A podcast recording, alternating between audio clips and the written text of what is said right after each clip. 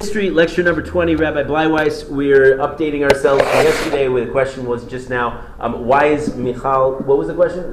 Why was Michal punished in a way where um, David was affected also? Right, why was she punished if David was affected? The answer is she was punished in a way that only she was affected. David had eight, uh, the, the, the Gemara figures out based on, uh, based on the way the Psukim are phrased that he had, we know of six names of six of his wives, but it figures out that there were three times that. So he had 18 wives.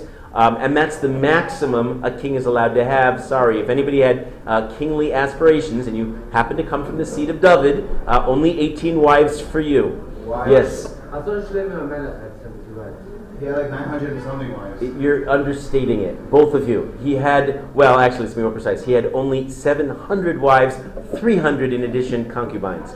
But we'll get to Shlomo HaMelech. So why was David in allowed 60 in this? David followed the halacha on the subject. Shlomo didn't. And that's what caused. Hold on, we're ahead of ourselves. We're ahead of ourselves. What makes it 18 specifically? Um, the, the psukim. They, they derive from the psukim 18. That's right. story? Mhm. There were three times six. One, speaking of David's wives, one evening, remember he's now conquered Ir David, which is another way of talking about Yerushalayim, and he walks to his roof and he sees a beautiful woman. Her name is Bathsheba, and she's married. And he recognizes that she will be his future wife. David, after all, has Nevuah. He has, he has an element of Nevuah. He recognizes she's going to be the future wife. He recognizes that she's a great, righteous woman. And what it seems to be from the verses is that David sets up her husband to die in order that he might make uh, he might be able to marry the woman. That's what it seems like from the psukim. And as I concluded yesterday's class, I quoted Chazal famously in the Gemara in Shabbos. Misha Omer David Ta'a Eno Ela Toeh. Anybody who says that David made, uh, excuse me, Chata made. Um, is mistaken. It's not what it appears to be. And Chazal explain it as follows. Um, indeed, David told, uh, tells Yoav, his great valiant general, to, uh, to go out to war and to take Uriah, Uriah, her husband, along and put him on the battlefront. And indeed, that's what happens. And indeed, he tells them when um, you yell, I'm paraphrasing, when you yell charge, all the soldiers will be secretly instructed to withdraw while Uriah lunges forward, which is usually somewhat risky as being the lone soldier who goes up against in the battlefront. And he indeed does die. He, he, he, does, he does die. Now, why does Uriah die? Chazal explain he was chayev misa. He was indeed subject to the death penalty. He had been, like Shaul accused David incorrectly. This time, Uriah was generally subject to the capital punishment because he rebelled against the king. He deliberately and brazenly referred to Yoav as his master in front of David. And by doing that, uh, he was insubordinate in a way that undermined the entire institution of the monarchy. And he denied a direct order, too. He denied a direct order. So he really was Chayev Misa. David technically did no wrong, therefore, by sending him out. There was a mistake, but it's a relatively minor one in the scheme of things that I'll point to in a moment. Right. The mistake was he should have gone to the Sanhedrin uh, to make sure that they adjudicated it and said he was Chayiv Misa and went through proper orders, even though technically he didn't have to. As the king, he's allowed to take uh, dis- use his discretion to kill people when he sees fit. He was he was able to do that, but Chazal fault him because it looked bad. It was what we call maris ayin. It made him look like he was acting out of personal interest instead of according to halacha. He was acting according to halacha, but it didn't look that way. Um, Still, the Navi of the days, we've seen him, we saw him yesterday, his name is Nosan. Nosan Hanavi comes to David and tells a very famous parable. He describes how uh, there was a rich man who had everything and a poor man who had but one lone lamb, one little animal that was his that was his own source of livelihood. He loved the he loved the um, the the little lamb. Um, it wasn't Mary, but it was a poor man. And um, in the end, the rich man managed to take make off with that lamb. And um, at the end of the parable, Nassan says to David, What would you, king, suggest that we do to the rich man for stealing the one thing that this poor man had? And uh, David responded and said, uh, The man, he was angry too, the man should die and pay four times the value of the lamb. To which Nassan turns to David and very famously in rebuking, Ata Ha'ish, you're that man. Somebody hit the low chords of the piano, please. Ah. Right. In other words, in other words, um, tremendous rebuke. Very. I mean, sometimes the raw language of the psukim really are quotable and powerful and poignant uh, in terms of how they really set up Musar and how we're supposed to learn from this. You're the man, as it were. You took Bathsheba from her husband, as it were, the one thing that he had, and then you you, you took her. And again, it's incredibly harsh critical insofar as David's sin was relatively minor. And we find the pattern in history again where Hashem and his prophets hold the tzaddikim to a very high level. What was considered a sin for David, for any one of us, might have even been a virtue, might have been nothing. But since, uh, uh, since the, the, king is a role model and is held to a higher level, he is punished. And he's pun- his punishment is going to be fourfold, as I'm about to say. But first, a question from the floor. Uh, I don't remember who was first, Daniel or Jake? Jake, take it. Was David the one who um, that two women arguing over? No, that's his son coming soon to a shear near you. Um, Today or tomorrow. Doesn't the Gemara, um, um, like in Akonis, for example? Yes. Gemara, yeah, it speaks about somebody who steals uh, a lamb. Yes. Somebody. Yeah, right? They don't get to that point. They have to pay only four times the amount, but that's only because it Correct. happens to be a lamb. A Correct. human being is entirely different. Human beings entirely different. what Certainly, the rich man is not subject to the capital to capital punishment. So David is is using what's called lashon. David, when he says, you know, kill the man and have him pay fourfold and that kind of th- kind of thing, he's not take, he's not to be taken literally. He understands that the man did something morally problematic and deserves a harsh treatment. And I keep And so Nasan turns to David and said, "You're that man who did something morally problematic. You have to be completely above." And beyond suspicion. Like Moshe had no inseam in his garment, there can't be any indication that you're involved in self interest or foul play. David was not Chayav Misa no, for it. Um, The man. Hassan. Oh, because he He spoke basically just said. David should die. No, no. He said, Ata ha'ish, you're that man in the parable. That's all he said, and a Navi has special stature. We haven't yet talked about one of the next classes. We're going to take a moment and pause and consider the institution called Navi, the Navim, which is really interesting and unique. We have nothing like it in our world, and their function as, as the moral backbone of the people they could call out anybody and everybody because they were actually Hashem's voice piece. And therefore, when they said it, uh, they were speaking L'Shem Shemaim, and their words therefore carried tremendous weight. But how did Nathan just come up? He just appeared. This was the first time they mentioned it. We know Chazal tell us that Nasan was um, was one of one of the great prophets in the inner circle of Shmuel and Navi, and then he's the next in the tradition, and he's part of the Messiah that we still have to do. We talk about the Messiah, so he, he plays a very important role. Now David is punished. Chazal tell us that David is punished fourfold. Uh, just like the man had to pay four times the value of the lamb, so too David has to pay four times. And here his punishment is Bathsheba, he, he, had, he, had, he had cohabited with Bathsheba legally. He married her and cohabited, and she became pregnant, and she lost that baby. That was the first punishment.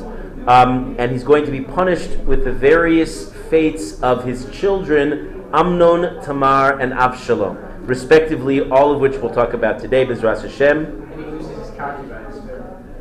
He'll also lose his concubines. Is that brought as part of the retribution of this? Yes, yeah, because they said it's four concubines. Because it says just as you sin. Ah, in ah, yeah, that's right. That's very good. Excellent, Barak. Thank you. Um, David makes tshuva.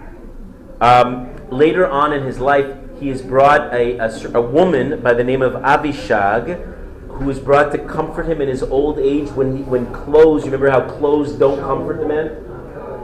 He cut the excellent, excellent. Kiva, right? He cut the garment of Shaul Hamelech. So now clothes no longer provide comfort, and he's freezing. And finally, they bring him a young woman, Abish, Abishag, to comfort him. And David shows his penitence. Uh, he had taken his, he had maxed out on wives, He had 18 wives as was. If he would have married Avishag, that would have been 19. That's against the halacha. So he had this young woman in proximity where he could have done something, and the average red blooded male might have done something, and he did nothing.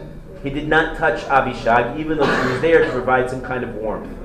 Question: If the king goes against an halacha, like you know, going past the 18 month isn't there like any sort of, for example, like America has has impeachment? Has an impeachment. Do we have a procedure? Yes, we potentially have a procedure of, of, of getting rid of the king. Alternately, in the days of the king, we had nevuah. So Hashem has another way of dealing with such individuals, and we're going to see that. We're going to see in the case of Shlomo, he, he's not impeached, but he's certainly held responsible for his negligence, and we're, as we're going to see. And he, he definitely he definitely violated. Uh, vi- he had ma- he had many uh, horses, and kings are only allowed to have a minimum number of horses. He violated several things that a king is not allowed to violate. We're ahead of ourselves. Yeah, because then you can become a dictator. It's fair. Uh, You're not allowed to go down to Egypt, the, the Pasuk says. There's certain things that a king. Look back a few weeks ago in Parsha, Parsha Shoftim, we see the limits of what a king can and Oh, and can't he do. married foreign women too. And he married foreign women, all, all kinds of creates a foreign goddess. all kinds of all kinds of issues with Shlomo, but we're not on Shlomo right now. We're talking about David and David made that girl into his concubine if she was allowed to. Uh, why didn't he? Yeah. Um, he no no no no. I think because he wants he wants to show that he has made tshuva completely. Tshuva is uh, tshuva has different levels. The highest level of tshuva is what we call tshuva gemura, absolute tshuva, which means you get to the same position that you previously sinned, and you don't sin. You're not The ultimate test. So here he was with a woman where he could have sinned, and he held himself back. You're not allowed to- David is from the, from the from the seed of Yehuda. Yehuda as a tribe, Yehuda as an individual figure, and as a tribe, and certainly in the, in the personality of David, they symbolize, they epitomize the notion of tshuva. They're people who mistake, who who, who fall. Sheva Yipol Vakam, they fall seven times, but they get back up again. That's what's called tshuva. And as we mentioned before, they are ideal leaders. We seek leaders who are not perfect. Beware the perfect leader. People who are flawed but can admit their flaws um, and be able to, to reconcile them. Look at, in contrast, the Western leaders of the last decade, the last 20 years, last century. Rare, if any, but rare, rarely do you find any leaders who um, admit to misdoing because to do so is to undermine yourself. In the current atmosphere politically you'd be finished if you if you if you admitted. I remember i mean my favorite line i think it was maybe the election eight years ago hillary, hillary clinton was running um, and she uh, seven years ago whenever it was she was she was running and they caught her. I, I don't remember what it was. Just i mean just flagrantly blatantly messing up and making a mistake. Uh, she said something totally wrong. So rather than taking responsibility and saying that she was wrong, she said she misspoke. She misspoke. Right? And was, that's what a politician does. That's not what David does. David says, Chatati, Avisi, Pashati, I made a mistake. Like, remember, Yehuda, his ancestor, said, Tzadka Mimeni, publicly accepted shame when he admitted his own mis- misdoings with, uh, with Tamar, and we find that in the legacy. David is, is, is, is one of our role models in Tshuva. Um, and we're inspired by him not as a perfect person, but dafka because he, uh, he accepts his faults and overcomes them. Indeed, Bathsheba, he marries Bathsheba, the child dies, but the long term result, because they try to rebuild, and Hashem believes in us and knows that we can come back, uh, we can fall seven times but get right back up again. They have another child, and this one survives, and his name is Shlomo. That is the child that comes through uh, the union of David and Bathsheba. Aren't you not allowed to put yourself in a position deliberately so you can do tshuva on something you did before? You mean, in other words, you shouldn't test yourself, and let's say the guy had a certain weakness, you shouldn't try to indulge, or shouldn't try to test that. Absolutely true, and look in Rambam Hilchos Tshuva. However, and, it's true. Don't try this at home, kids. Don't put yourself into that position because you're more likely to stumble and fall than to than to make tshuva. The, what the Rambam means when he defines Hilchos uh, Tshuva Gemura, he says, but if in life you find yourself in that situation, then Memela, then, then, and you respond to it well, then you've seen that you've made tshuva gemura. Yeah, Only Hashem usually knows if our i- he always knows. I'm saying he would, the, the, the, the nature of our tshuva, whether it's complete or not, is often only, only determined by Kadosh Baruch Hu for precisely the reason you say that I never repeat that exact experience. Let's say a guy has a huge Yetzer Hara, and finally, as an old man, he makes tshuva. That's also not necessarily tshuva gemura because he no longer, usually as an older man, has the same uh, libido as the, as the same Yetzer Hara, so he can't ever really replicate the situation and say that he's completely overcome that Yetzer. So- but, but, but, okay, but you do your best under the circumstances. Uh, he doesn't get a concubine. That was what they, they brought to David, and he did L'Shem Shemaim, and he could have potentially made her a concubine, and he with, with, with, withstood that. And that was what he needed medically. Akiva, what did you say? Um, is that not the example we just gave with David? He was a young man and now he's an older man. Inachinami, inachinami. That's true. That's a, that's a, that's a fair point. So it wasn't. eh, There might it might have been better. He might have been. It, it was easier for him to withcome the with, withstand the, uh, the, the the temptation. Um, In our Gemara in Makos, we and it's actually oh, there's a there's an overlapping story told at the end of the Gemara in Sukkah. You can see both of them. One of the famous stories, and we're not saying every story of David. There's just too many. But another another major point of his lifetime on in, in the Gemara coming up on Yud Aleph, we find that David Melech is picking around in the area of the threshing floor of a certain Aravna the Jebusite. That was your benefit. Hayavusi. Haravna Hayavusi. Aravna Hayavusi, a threshing floor, in our, in our non-agrarian terms, a threshing floor is simply a place where they used to, that was part of the production of grain, it still is, but we, it looks different today in, mo- in modern technology. Uh, but once upon a time, you had a threshing floor where you brought the cows in, and they walked around and, and, and ste- stepped on the seeds of, of uh, excuse me, the husks of, of, of grain, and that's how they separated the, uh, the, the seed from the grains, and so on. That's called a threshing floor. It was in a prime piece of real estate. Does anybody know where the what the thresh what stands in the place of the threshing floor of Aravna the Yavusi today? Well, some dirt, but other things right now. Right now, presently, there's a building that's capped with a golden dome that stands in the same place of our Beis HaMikdash.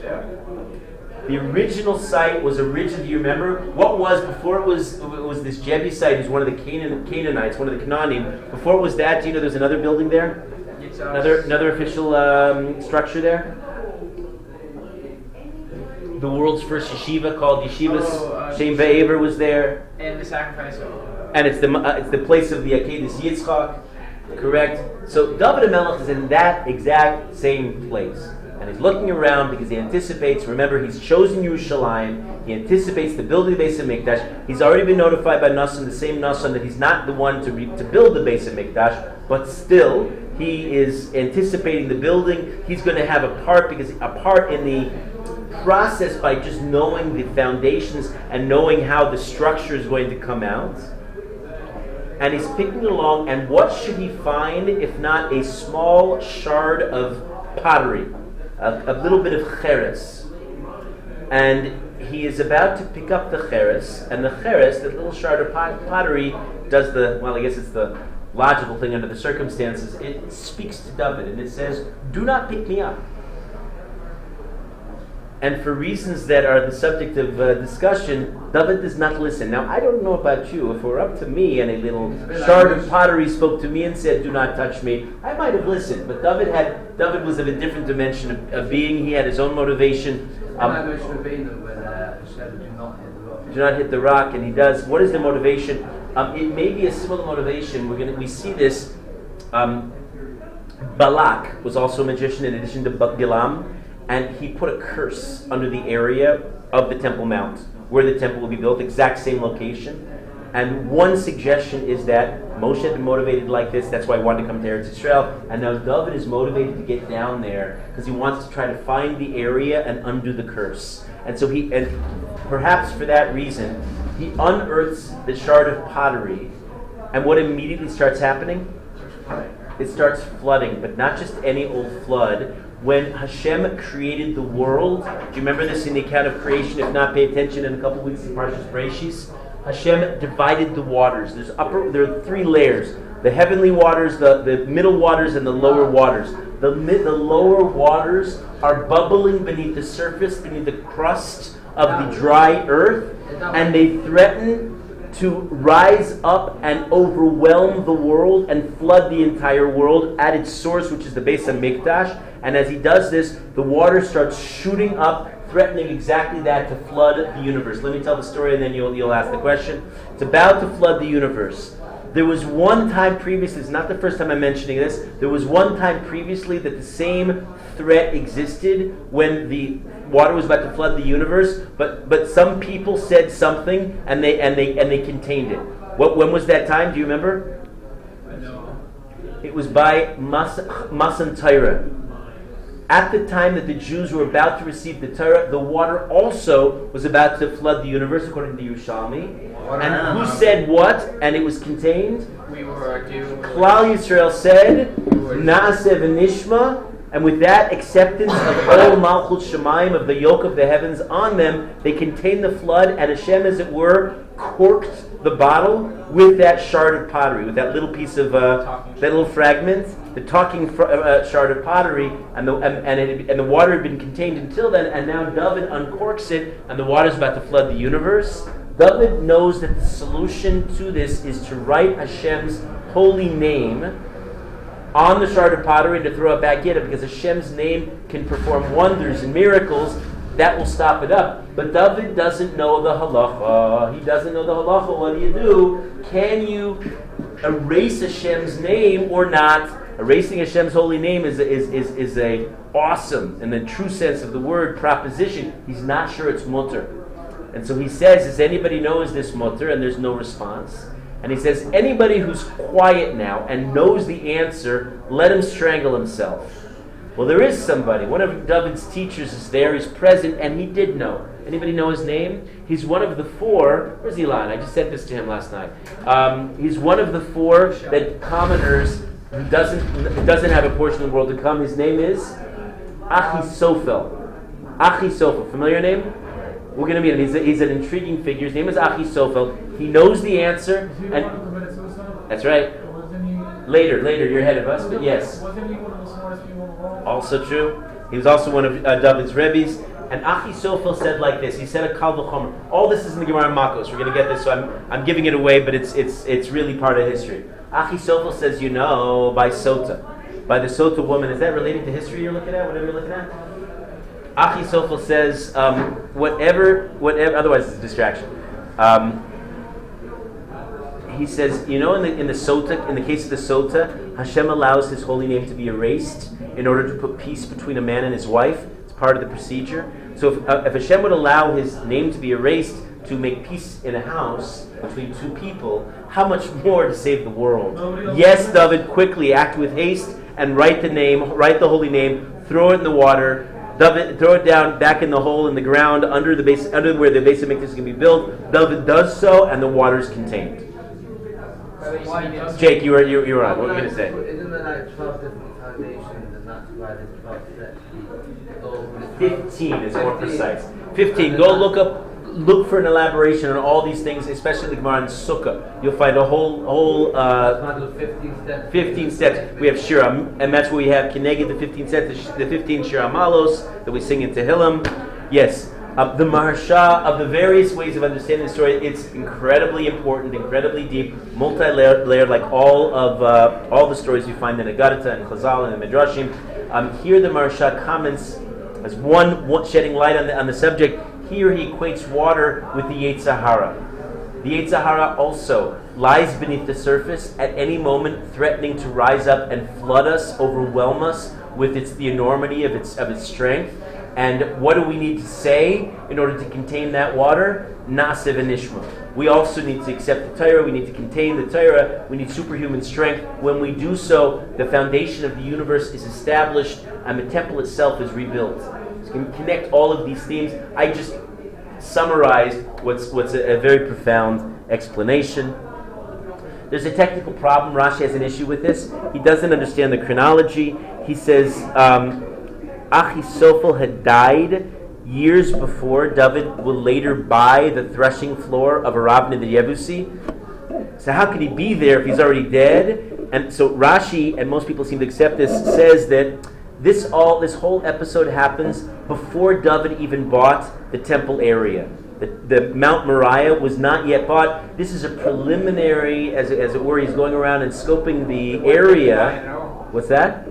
Why did he buy it? Didn't he? He hasn't bought it yet. No, He gets permission, according to Rashi, he had sought permission from Aravna. This time earlier, before before that later, before he actually buys it, this is many years earlier where David goes and gets permission just to do a preliminary inspection of the area. he conquered all of uh, Jerusalem. He conquered it, but this was technically the property of Aravna. Even though he conquered it? Even though he conquered it, it's the property of Aravna. How could Hashem promise that it would not flood the world again? How can Hashem promise? He wouldn't flood the world again when then um, David took out that. Kasha no Agadata. It's a good question. I don't have an immediate answer. I like it though. Go look it up. Go go find it for us. Well, God can go against his own. For sure, for sure. So clearly, clearly there must be uh, something to it. Maybe this is not exactly a mabul of the same dimension. I don't have an answer. It's a, I like the Why question. can God go against his own word? He such a high value on. Um, Chazal have a premise. It's, these are these are subtle, tricky kinds of questions. He wouldn't What go the against dimensional it. command. These are subtle, tricky questions. Oh, I'm going to launch into a whole tangent. I'm going to really try to do this briefly. Don't, don't, don't, don't, don't follow up on this. Don't let this be one of those back and forths. Let me just suffice with this. The Chazal say that Hashem, as it were, whatever this means, he's beyond anything we can comprehend. But he himself says that he keeps mitzvahs. The Gemara Brachos tells us that Hakadosh Baruch Hu wears tefillin, whatever that means. He's not physical, so he doesn't have a head in any human terms. So what does it mean that he wears uh, his arm, a head? How does he wear tefillin exactly? But he apparently keeps his own mitzvahs. So it really is a kasha. How then, if he, by himself, by his own admission, says he's not going to flood the world, how does this threat that the world from underneath would be flooded? Maybe he's not going to bring in the form of a mabul from the heavens. Maybe it's within the earth because that's our domain. And if we neglect our, we neglect ruling the earth as humans are supposed to do. Maybe that's what's going. Maybe maybe we're unleashing the flood in a way that Hashem doesn't. Um, again, I don't have I don't have clear resolution on your question. It's a good question. No, that in the model, the waters from the ground and everything, God just said no more floods. What was that thing about not becoming a dialogue? No, I'm just, I'm just explaining. I know it's a great line of inquiry. Go pursue it. Amnon ben David, one of David's many children, uh, develops an unhealthy uh, attraction to a woman named Tamar, who may or may not be related. And I'll talk about the tricky family relations in a moment.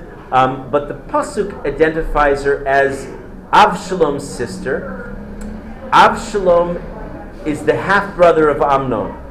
That would, in theory, uh, the Pasuk shot indicate that Tamar is the half sister of Amnon. They all were children of David, but they had different mothers. Again, Amnon's mother is one mother. Absalom slash Tamar seem to have a different mother, all the same father. He develops a lust. He can think of nothing else other than his half sister, as lust tends to go. That's that's that's what sometimes happens. It becomes uh, an obsession to the point that he either is literally sick, as sometimes happens when people develop a lust, or he fakes, he pretends to be sick. Either way, he says, "I need special nursing." I know. Why don't you send Tamar? She'd be an excellent nurse. Have her come take care of me. And uh, it says that uh, he actually loved her. Like that was the. He says that he loved That- her. that- He says he loved her, and Chazal He said it a understand that that's too. not the healthy kind of love. Right. It's Is, is, obsession. is there for half sister? Yes, it is. It's also an Isser for one's half sister, so that's why the Mefarshim have some problem with this. The episode, as it's described in the Psukim, pretty, pretty, uh, pretty shocking. She comes, she brings some cakes, she, uh, in, in order to nurse him to health, uh, and he rapes her. Now, many of the Mefarshim say that uh, Rashi, Radak, Ralbag say they bring the Gemara in Sanhedrin that indicates this. She was indeed David's daughter, but by an Ashes Yifas Toar, by a non-Jewish mother, which halachically would make her not his half sister. She's, if she's not Jewish, then they're technically not related, even if they share the same birth father. She. Uh, she would she would later convert, but when she was born, it was not she was not Jewish. So that's one line of pshat. That's one line of pshat.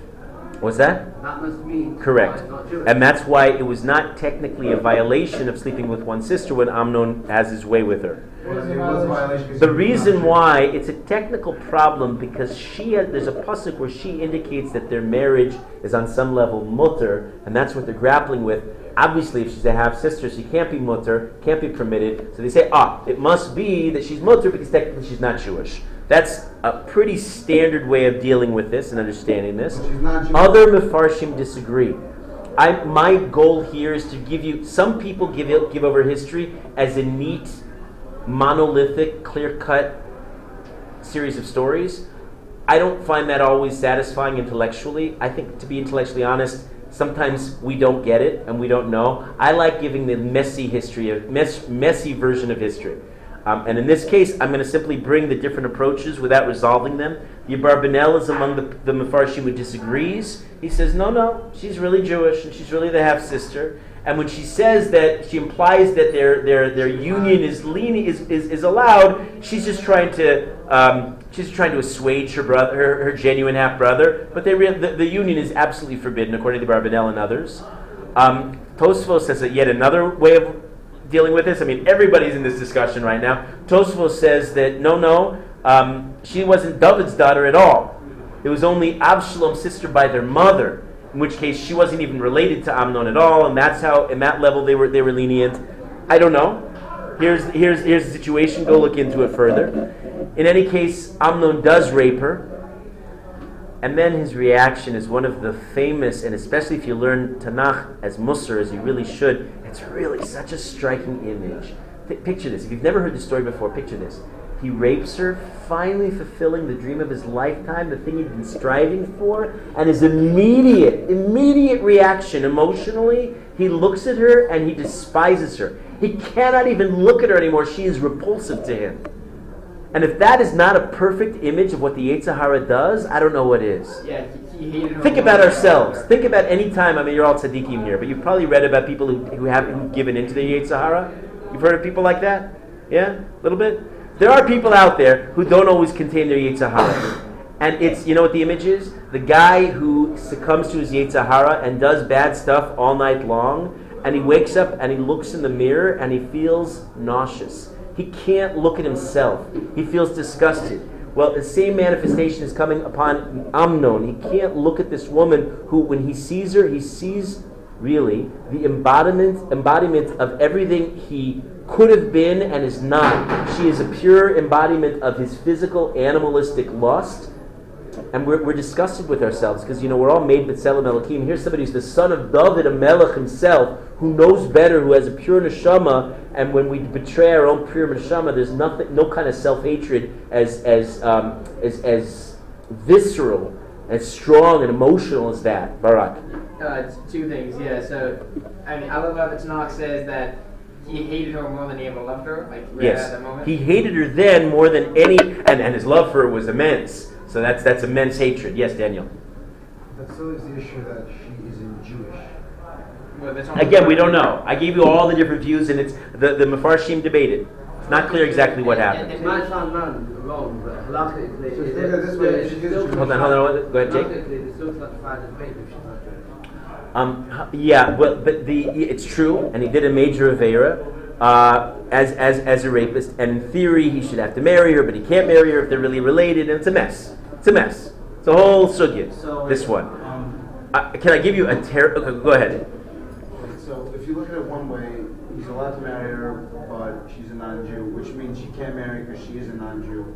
And if, if you look at the other way, because she's a non-Jew, he can marry her, but that. She'd have to convert, If, if she's Jewish, she's a sister, can't marry her. right? If she's non-Jewish, he marries, she's not a sister, but he still can't marry her because she's not Jewish. Right. She'd have to convert. But there's even still more opinions that she uh, was adopted and converted. There's a lot of different. Uh, It's a mess. It's a mess. I- I'll, I'll tell you a really terrible uh, uh, postscript to the whole story.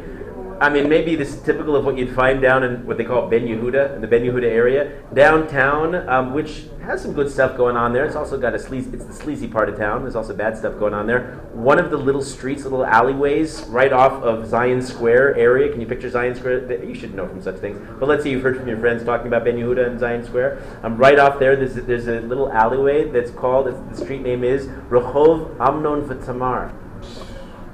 Why? What were they thinking? What are those? What, who names the streets in this country, and how do they have the rights? Anyway. You many FDR streets there are in New York? Okay, but FDR is one thing. Amnon V'Tamar. You want to like uh, m- memorialize them? Oh, Well, yeah, yeah, yeah. And then Avos and And then Avos mentions love with uh, Yonasan and uh, David and Amnon. That's true. That's true. But name a street after them. That was sick. I mean, Oy, oy. No, I think I mean, you know, secular Israelis do all kinds of things. They name they name their kids after a certified Rishonim in the Gemara in, in, in, in the Tanakh too. Omri, for example, is a very common name. There's one famous Omri in all of history. He was despicable. We're about to meet him, right? So why would you name your kid Omri? But they don't care. They don't think about the original Omri. They just think, oh, it sounds pretty. Omri is the name of a king that we're going to meet. That's what does that mean? Omri, uh, Omer, Omri. Don't know. He was a pagan. Abshal- Abshalom, the half brother of Amnon, now, because, because of the fate of his sister, it's a tragic fate, you have to realize a woman who's raped in the ancient world doesn't have much of a future. That's why the Torah requires that the rapist marry her. That's her, at that point, best hope, her best prospect. Nobody else is going to marry her. That was the way of the ancient world. So, Absalom, protective of his sister, is uh, livid and ultimately orders his own men to assassinate Amnon. It takes place at the feast where the king has a feast for all of his sons, and while they're there at the feast, both Absalom and Amnon are at the feast, and Absalom's, Absalom's men assassinate Amnon. It's the first act. I mean, you could say the rape is the first act. It all starts with sin. It all fa- uh, all sin starts where?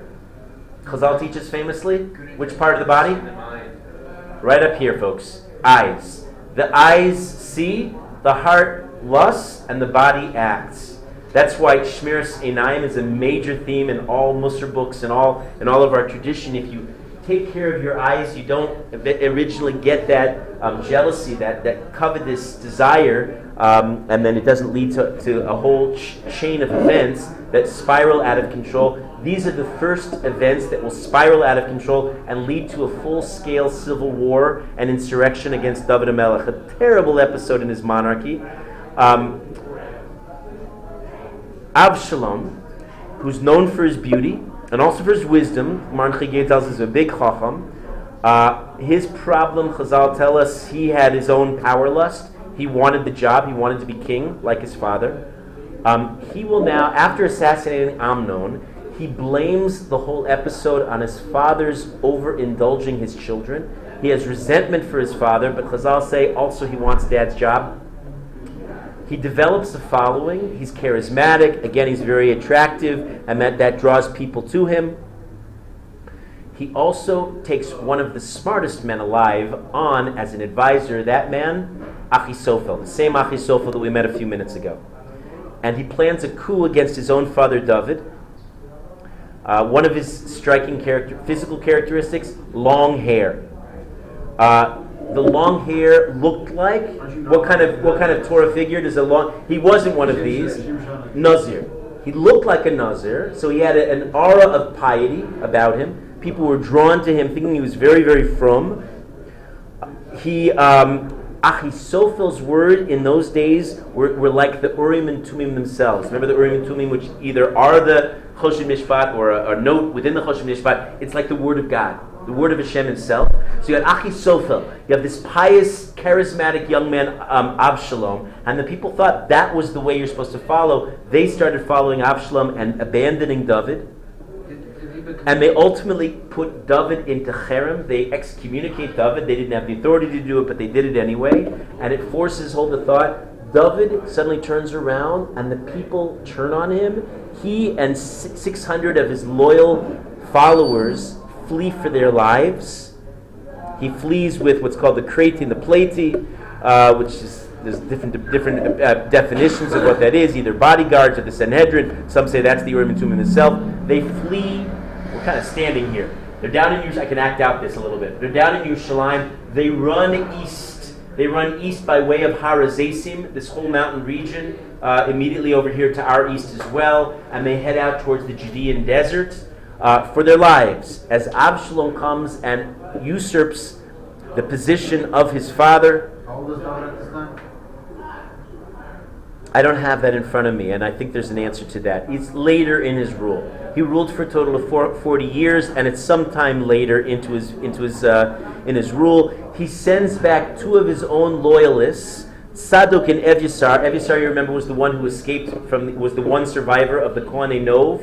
The Kohanim were all killed by, by Shaul. Evyasar survived. He's, he's, a, he's, a he's the Cohen. Um, they go back to serve the Aron Kodesh. He also leaves his ten concubines behind. David has ten concubines that he leaves behind in Yerushalayim as well. And that sets the stage for the next part, but I'll take questions. Go ahead, Jake. Um, who, who's the one who you? Uh, Absalom, his son. Isn't he the one who uh, lost his, uh, his portion in the water and did he have pornography on his chariot? Pornography on his chariot. Yeah, and we were talking about it yesterday because he had no libido, whatever. So, Uh, no, that was Achav. oh, the. That's Achav.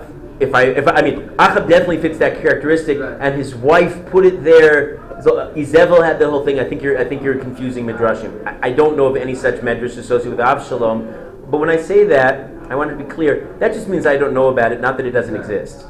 I, I- don't know everything. You know, I, I, I know I stand up in front of here and I, I give over uh, probably way too much information, and the implication is somehow I've learned it all. I, I'm a work in progress myself. This every year I give over this history, and I'm always fine tuning and adding and subtracting. So I don't know. I think you're you're confusing with Achav. Okay, the stage is set. Absalom is now the apparent king. David is fleeing into the desert, and there's a very terrible thing that happens. Somebody that he himself actually saved. He himself uh, went, went to bat for him, a fellow by the name of Shimi ben Gera. Shimi ben Gera, who's going to be the ancestor of Mordechai, comes from the tribe of Binyamin. Comes after him. He's a disciple of David, and he talk about betrayal. Shimi ben Gera is sometimes considered the ultimate traitor, the ultimate in betrayal. He runs after David.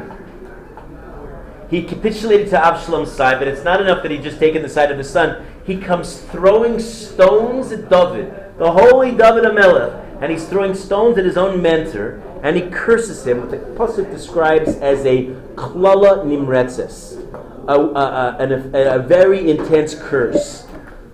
On Shabbos defines the word nimretzes by the six letter six letters of the word nimretzes. He calls him a noev, you adulterer, a moavi, nimretzes. Noev, moavi. Why moavi?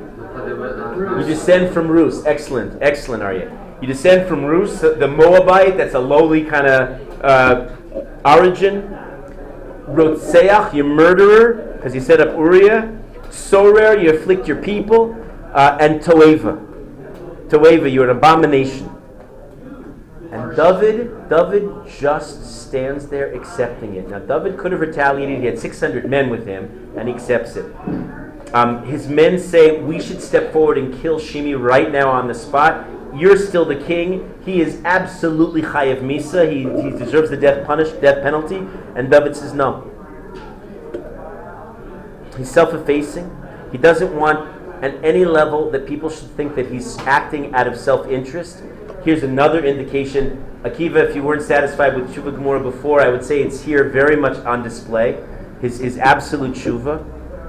Rabbi Avigdor Miller explains at this point, because he accepts humility, humility so beautifully, um, he now, he, uh, Rabbi Miller brings in a Gemara in Psachim that explains David now gets a promotion in Hashem's book.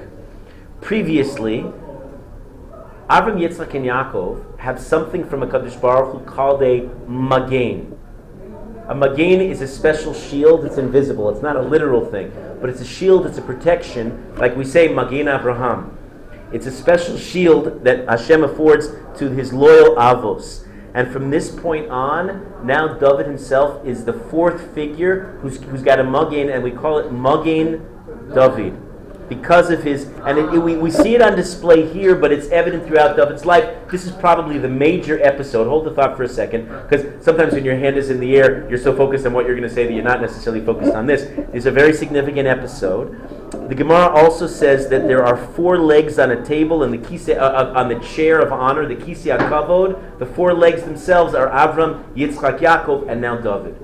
David is has this mugain. Um, none of which is to be confused with a maybe you've seen the shape there's a shape of these two triangles one upside down placed on the other that today is called a magin david um, it doesn't have any clear Jewish origin, that particular shape, even though people have associated it with things like, don't know, the Jewish state. Uh, they put it on parochas, they put it on all kinds of things. Um, but that, what they call today, they nicknamed the Magin David. We have no indication that David had anything to do with that shape. Um, the earliest indication that that shape has anything to do with the Jews only starts from the time of the Rishonim, the late Rishonim. There's a tshuva in the Igros Moshe where he, he talks about the Magen David. They ask him, does it have to be removed from a parochas, from a curtain over a Torah? And he says, no, it doesn't have to be removed. He says maybe you could you could understand it as a symbol of Hashem being everywhere in the six six directions, since the two triangles have ultimately six corners, and it's up, up, down, left, right, you know, north, south, east, west, and like that. He, he gives that parshanut, but Rav Moshe says it's not clear that it has any other significant origin. What does is the Magen David, that David in his greatness, in his humility, in his tshuva, has this Magen David. Go ahead, Barak. So why was David awarded with with this great honor while uh, Saul in a very similar situation Also- punished? because he's too. Um, you have to know. Good question. Why was David rewarded when Shaul is punished? You have to know when to be humble.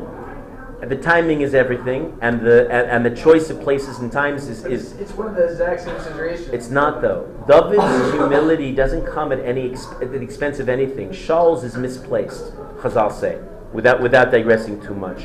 One more comment about Shimi ben Gera. He has a great wife. Did you ever hear of Ashes Shimi ben Gera? I'll just mention her. She deserves historical mention.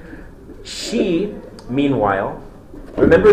This is like a real exciting episode. David has sent back his two undercover spies, Sadok and Evyasar, and they're on the run from Absalom's men. Absalom went to look for them, and they and Sadok and Evyasar come into the tent of the wife of Shimi ben Gera, and she protects them. She's a great woman, and what does she do very cleverly? She hides them and then sits in her tent, and they're not looking at her. And while they're not looking at her, she does something that no from Jewish woman would ever do. She takes off her head covering. And she's sitting there in the tent with the head uncovered when Absalom's men come to see if the you know if the two spies are there, if Sadok and Evyasar are there, they come and they see immediately her head's uncovered and they leave her alone and they, they, they assume that no Jewish man would ever see a, a married woman with her head uncovered. Chas v'shalom, such a thing is against halacha, and so they, they, they flee. And because she saves these two tzaddikim, and she literally covers for them as she sits, sits, sits there uncovered, um, she merits, the Medrash concludes, she merits two righteous descendants by the name, who are, who are ultimately going to cover for the Jewish people and save them, Mordechai and, of course, Esther. Mordechai and Esther descend from her and, of course, her husband, Shimi ben Gera. Last episode for today. Absalom is sitting in Yerushalayim, sitting in David's chair, ruling the, the part of Klal Yisrael that is that is that is that is uh, been loyal to him. And he wants to know, he wants to do some dramatic gesture to show that he is the new king. And he seeks counsel with who else? Achisophel, the wisest man in the world. Let's, and again, his counsel was like like like counseling Hashem. Uh, and Ach- Achisophel has a really striking idea. He says, "You know the ten concubines, the pilagshim that your father left behind. You know, lie with them in public, and the people will know now." The act was one that was symbolic. When one king takes the previous king's wives or concubines, that means he's the new king. We just saw this. I mentioned this yesterday. It was the same thing that Ishbosheth had accused Avner of doing, of taking his father's concubine, which is a real show of power. It's a power struggle. And so that's what Achisophel, not quite, I mean, it's a little bit horrific sounding to our ears. It's very immodest, to say the least. But as a power struggle, it does certainly pack a punch. Um, and Absalom's response is, oh, okay. and he gets conflicting advice from another advisor by the name of Hushai who says, Don't do that. Just go out and confront your father personally yourself. And Avshalom ignores Achisophel and instead follows Hushai's advice and he directly confronts David. He d- doesn't touch the concubines. Achisophel sees that his vice is no longer father, followed. He sees that his the jig is up. He goes home and does something quite interesting. Um, he, uh, he hangs himself, he strangles himself. Um, it may be in response because he didn't answer initially. When David asked the question, Does anybody know the answer? Can I write Hashem's name on the shard of pottery? And our Gemara explains he didn't answer initially. And the curse of a, of a great man, even when the terms of the curse don't come true, ultimately let him be strangled. That was David's curse, and the, the curse comes true here. It's also true that Achisophel understands his link to greatness is through his, his advice. Advice comes from a Kadosh Baruch Hu. When that's no longer relevant, um, he understands that his time is, is over and he commits suicide. In terms of his legacy, we understand that Achisophel was motivated for, by self gain. He's one of the four commoners who has no portion of the world to come. However, he's also got redeeming virtues. All of those men who lack a portion of the world to come all have greatness to them. Part of Achitophel's greatness was being somebody who teaches. Um, we learn in Pirkei Avos if you learn something from your friend, if you learn a whole chapter from your friend, you know what? If you learn one halacha, if you learn just one pasuk, even if it's just one statement or a single letter, you owe your friend kavod. How do we know that's true? The Mishnah concludes David Melech Israel learned two small things from Achisophel, and he's still called Achisophel Rabo Alufo Miyuado, my Rebbe, my, my, my chief, my advisor. Um, what's not always known, what were, the, what were the two things? It's good trivia. It's not trivia, it's significant, but good, good, less known information. What were the two things that Achisophel taught David? I guess one of them's gonna be really ironic. No, not at all. They're two simple, basic things. He said, when you learn Torah, always learn in Chavrusa, which is really good advice. Um, when you learn in Chavrusa, it's 1 plus 1 equals 3. You learn so much more, so much more effectively. You're forced to put yourself to the task. That's what Achisophel advised. And the second thing he said, when you go to shul, run. Don't just walk to daven. Run. You show Hashem how enthusiastic you are. Your zrizus. they ask on this. Those are two pretty simple, straightforward ideas. The second one's ironic. Why is it ironic? What do you think? Because he didn't run to go tell David. That's a good point. That's a fair point. Um, but we're learning from this that even so, even with these two simple ideas that David learned from Achisophel, he's still full of uh, Hakaras Hatov. In the end, as we see, as we saw, Absalom ignores uh, advice. He follows Hushai's advice, and he confronts David in a place called Machanaim in the north. And that's where Bezras Hashem will pick up the episode tomorrow. What happens when Absalom confronts his own father in battle?